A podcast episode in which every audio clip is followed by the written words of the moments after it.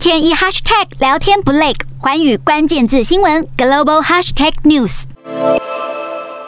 美中政策利多消息连发，为市场做多情绪带来提振。美股六号有好的开始。太阳能类股暴涨，中概股全体欢腾。亚马逊在股票分割生效首日扬升，但十年期美债殖利率突破百分之三，抑制美股涨势。而推特则因马斯克警告可能放弃收购后走软。四大指数中场微幅收高，纳斯达克上涨超过百分之零点四，美股四大指数全数收红。道琼指数上涨十六点零八点，收在三万两千九百一十五点七八点；纳斯达克上涨四十八点六四点，收在一万两千零六十一点三七点；标普五百上涨十二点八九点，收在四千一百二十一点四三点；费半指数上涨零点一五点，收在三千零六十二点七三点。欧洲股市方面，欧股六号与全球股市一同上扬，主要因为世界第二大经济体中国放松防疫封锁措施，激励矿业股和奢侈品股上涨，进一步推升股市上扬力道。欧洲三大股市全数收涨，英国股市上涨七十五点二七点，收在七千六百零八点二二点；